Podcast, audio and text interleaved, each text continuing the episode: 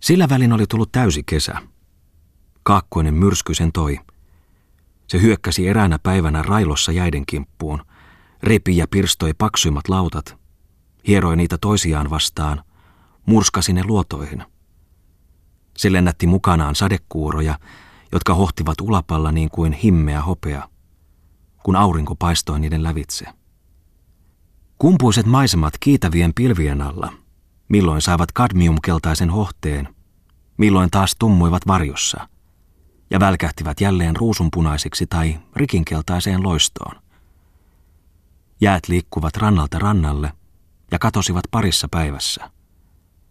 Suuret, kauniit vedet nauroivat nyt vapaudessaan kuin hopeisella kirjailulla koristeltuina. Sitten pukeusi maailma kiireellä kesään. Pääskyset liversivät myllyllä kaivovintin kärjessä. Pihatuomet tulivat vihreiksi ja koivikon hiirenkorvat suuriksi ja tuoksuviksi. Puroniityn ruoistossa paistuvat voikukat kirpeän keltaisina lämpimässä auringonhohteessa. Ampiainen hyrisi iltaisin. Maa hengitti lämmintä. Nyt kelpasi Lauri Falkin jälleen oleskella myllyllä. Ja sitten hän muutamain päivien perästä lähti kaupunkiin noutamaan tavaroitaan. Sandelsissa, paistatellen päivää sen kannella, keskellä autereisia maisemia.